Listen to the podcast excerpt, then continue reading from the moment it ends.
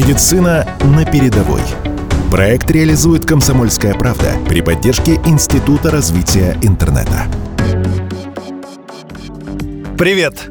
Это подкаст о том, что такое российская медицина сегодня и кто ее создает.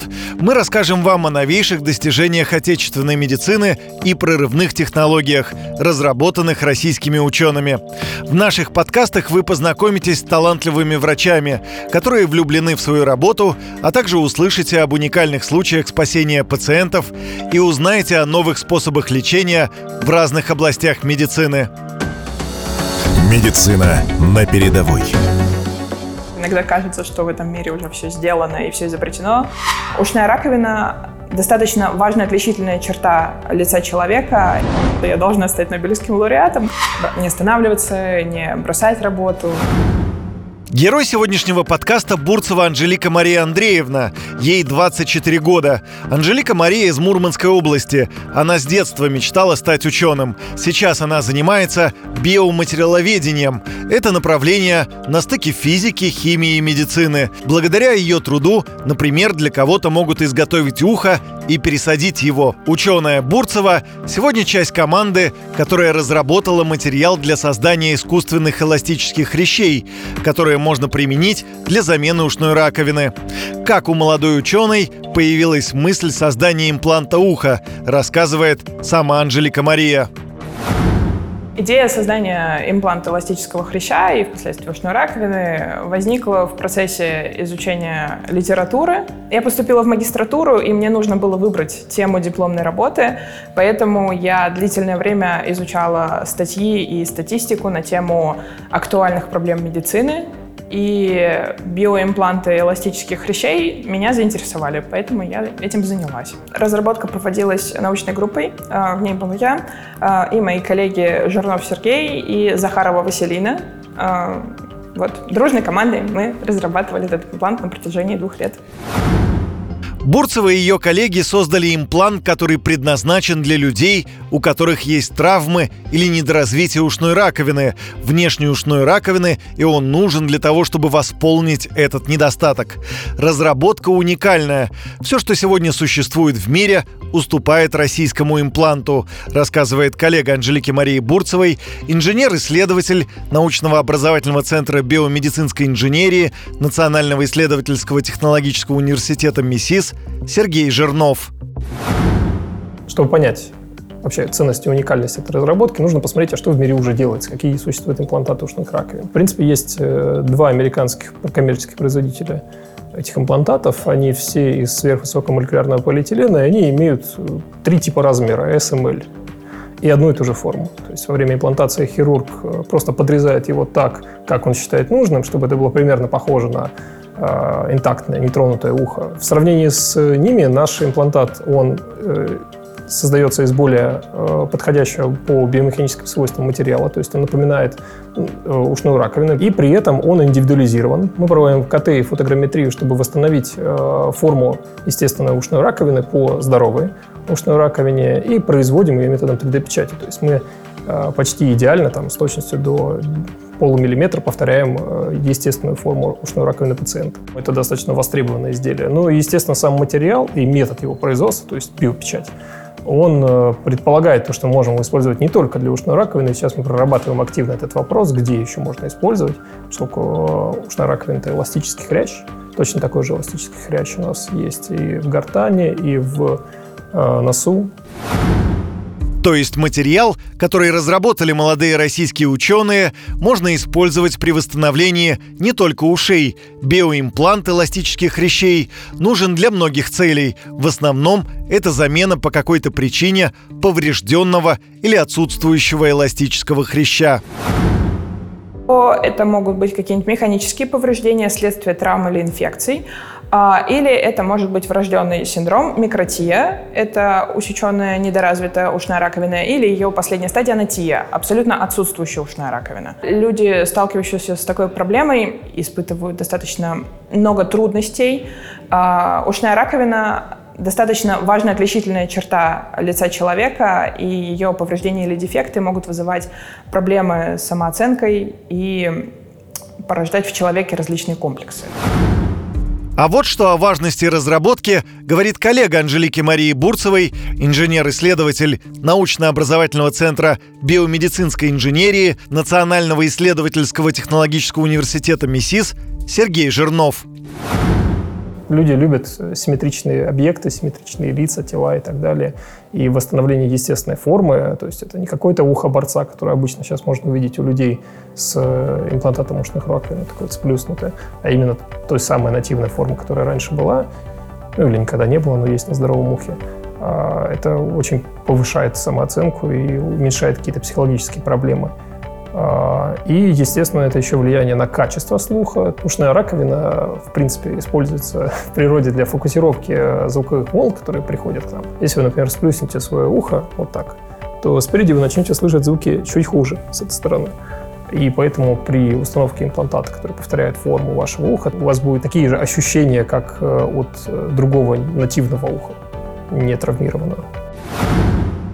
Изобретение новых способов трансплантационного лечения может улучшить качество жизни людей и даже увеличить ее продолжительность, говорит ведущий психолог, семейный терапевт, клинический психолог университета МИСИС Сергей Хоркин. По его словам, эта разработка нужна людям, и она поможет прожить жизнь на другом качественном уровне. А человек как устроен, что когда он смотрит на того, кто идет ему навстречу, мы спонтанно или невольно сканируем там свой, чужой, нормально, ненормально, приемлемо, неприемлемо. Он это, это быстро делает, это доли секунды. Когда человек может заметить, э, там, нос на, на своем месте или нет, там, есть ли какой-то рубев там, во все лицо, глаза, э, то есть контуру лица. То есть все это э, мы быстро считываем. В частности, дефект ушной раковины он может быть заметен. А если мы говорим про дефекты, дефектов не хочется себе избыточное внимание, да вообще внимание на эту часть, потому что дефекты указывают на, что мы отличаемся, и мы в этой части уязвимы. Вот эти разработки, в частности биоимплантов ушного раковины, они помогают человеку, ему самому принимать себя и лучше чувствовать себя в обществе других я однозначно положительно к этому отношусь. Это помогает человеку проживать свою жизнь на другом качественном уровне. Когда мы устраняем дефект, мы же как, мы как-то себя чувствуем, и мы проживаем это иначе. Нам становится на психологическом уровне лучше. Ученой Бурцевой и ее коллегам предстоит пройти большой путь. Мало изобрести, нужно зарегистрировать свою разработку, чтобы начать ее применять на практике. Для этого доказать ее эффективность и безопасность. Ну и все, конечно, начинается с испытаний, говорит Сергей Жирнов. Испытания на крупных э, животных, на мини-пигах. Э, мы их уже провели, сейчас мы получили результаты и подготавливаем э, статью для публикации э, в международное издание, чтобы, в принципе, показать сообществу, что это уже сделано. И мы находимся на стадии переговоров о регистрации этого медицинского изделия. Когда разработка молодых ученых будет применяться на практике? Слово создателю импланта ушной раковины Анжелике Марии Бурцевой. Внедрение нашей разработки в клинику зависит от достаточно многих факторов, и в первую очередь это длительность регистрации медицинских изделий в Российской Федерации. А, она может занимать до 10 лет, а, потому что нужно пройти очень много различных э, тестирований и испытаний, чтобы доказать, что она безопасна и не принесет вреда пациенту. Мы надеемся ускорить этот процесс. Это возможно с новыми поправками в законодательстве. В перспективе мы бы очень хотели реализовать эту разработку в программы э, обязательного медицинского страхования, чтобы для пациента имплант не стоил ничего, и более широкий круг людей мог воспользоваться им. Наша героиня Анжелика Мария еще в детстве поняла, что хочет заниматься наукой и созданием каких-то новых вещей. А все потому, что в семье есть достойный пример. Научным сотрудником является дедушка по маме. Он всегда был для меня ролевой моделью и примером. А, поэтому, наверное, еще с детского сада я хотела стать ученым, но раньше я себе это представляла как каких-то волшебников и колдунов, которые переливают цветные жидкости из склянки в склянку, у них там что-то взрывается. Вот. Ну, когда я росла, получала образование, моя картинка о том, кто такой ученый, чем он занимается, менялось, и мне эта профессия нравилась все больше и больше. Поэтому я оказалась здесь. Я изначально вообще хотела поступать на биологический и заниматься то ли ветеринарией, то ли вот медициной, собственно. Но судьба распорядилась так, что я оказалась на материаловедении, что в целом не помешало мне все равно связать свою жизнь с медициной. А, мы разрабатываем биосовместимые материалы, которые будут применяться для имплантации, а, поэтому это относится к медицине. Мне нужно понимать, как работает организм, как он работает на клеточном уровне, как система, и на что мой имплант может повлиять, и как предотвратить всякие нежелательные последствия. И в завершении нашей беседы мы спросили нашу героиню, как спрашиваем каждого из них, в каком направлении молодая ученая видит свое развитие. Получить Нобелевскую премию достойно, но еще лучше сделать то, что будет улучшать качество жизни людей. В этом уверена Анжелика Мария Бурцева. Моя бабушка мне постоянно говорила, что я должна стать Нобелевским лауреатом, но я не уверена, что Моя цель — это не то, чтобы добиться всенародного признания, что, о боже, я Нобелевский лауреат и так далее. Мне очень хочется сделать что-то, что действительно будет улучшать жизнь людям. Можно достичь статистического бессмертия. Если каждый год средняя продолжительность жизни человека будет увеличиваться на год, то статистически человек будет бессмертен. И ученые, которые занимаются медицинскими науками, могут предпринимать э, усилия, чтобы этого добиться. Было бы здорово. Достичь этого гораздо интереснее, чем получить Нобелевскую премию. Из ближайших планов это поучаствовать в грантовых конкурсах и попытаться привлечь инвестиции в наш проект, чтобы мы могли действительно вывести его в клинику.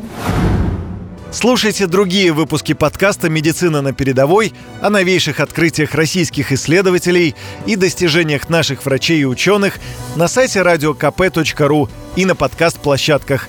Проект создан медиагруппой «Комсомольская правда» при поддержке Института развития интернета. «Медицина на передовой». Проект реализует «Комсомольская правда» при поддержке Института развития интернета.